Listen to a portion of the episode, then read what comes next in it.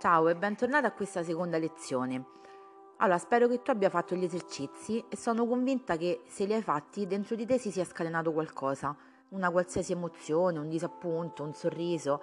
È importante che tu abbia osservato i luoghi comuni che spesso ci mettiamo in testa e ai quali restiamo ancorati ed è importante che tu abbia compreso che questi pensieri possono essere trasformati.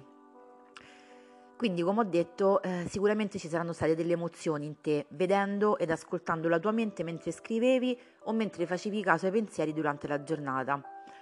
Allora, come dicevo nel primo video, molto spesso i rapporti di coppia tendono ad esplodere, perché per troppo tempo spesso teniamo dentro di noi le cose che non ci fanno stare bene, che non ci appagano e che non comprendiamo. Per me all'inizio è stata davvero dura tenere testa alla situazione che avevo, D'altronde stare con un uomo separato con dei figli non è per nulla semplice, anzi, ma come ti spiegavo, pian piano sono riuscita a trovare quell'equilibrio che oggi mi fa dire di avere quell'amore da favola, in grado di completare l'altra metà di me. Ma prima di arrivare a questo ho dovuto fare un grande cambiamento dentro di me, imparare ad amarmi io, ad accettarmi, a riconoscere in me tutte le qualità, le potenzialità, ma anche le fragilità che c'erano e solo in quel modo potevo pretendere di essere amata da qualcun altro così come mi amavo già io. È importante che tu capisca quali siano i tuoi bisogni, quale sia la forza che ti spinge, la motivazione, la parte più vera di te, cosa per te è importante e cosa desideri.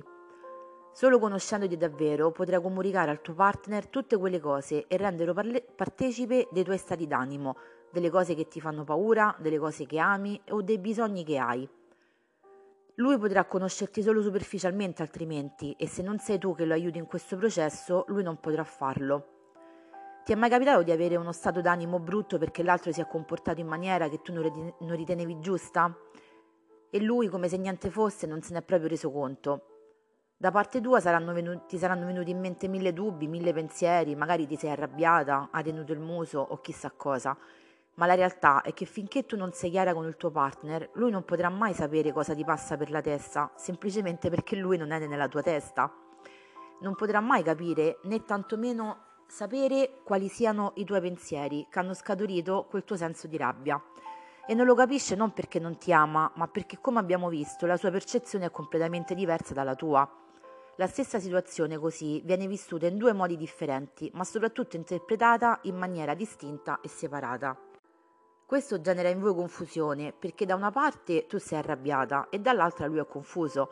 Quindi il consiglio che voglio darti in questo audio è se c'è qualcosa che non va tra te e il tuo partner, parlatene.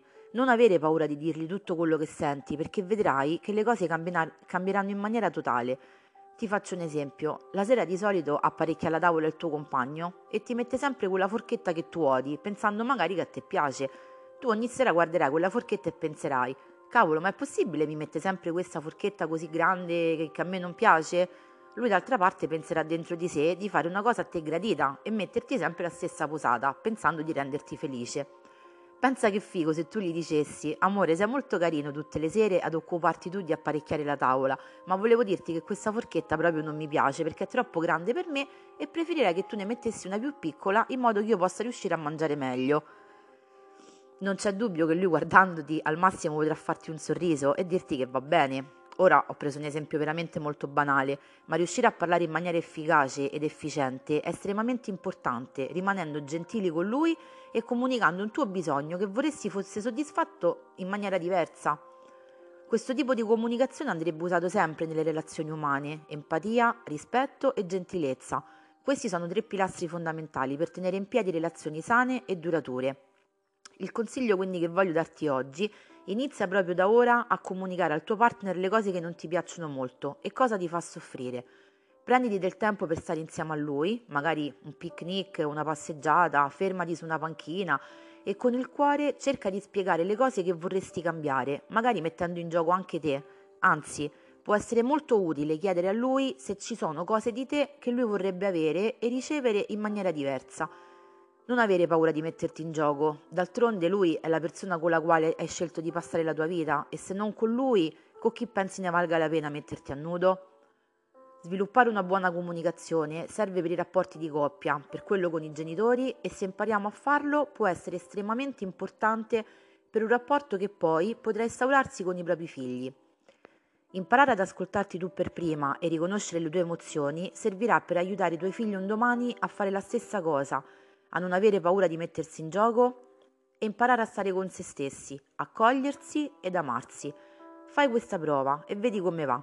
Sii gentile, disponibile ed automaticamente risulterai una persona autentica, perché è inevitabile che esca fuori la parte vera di te.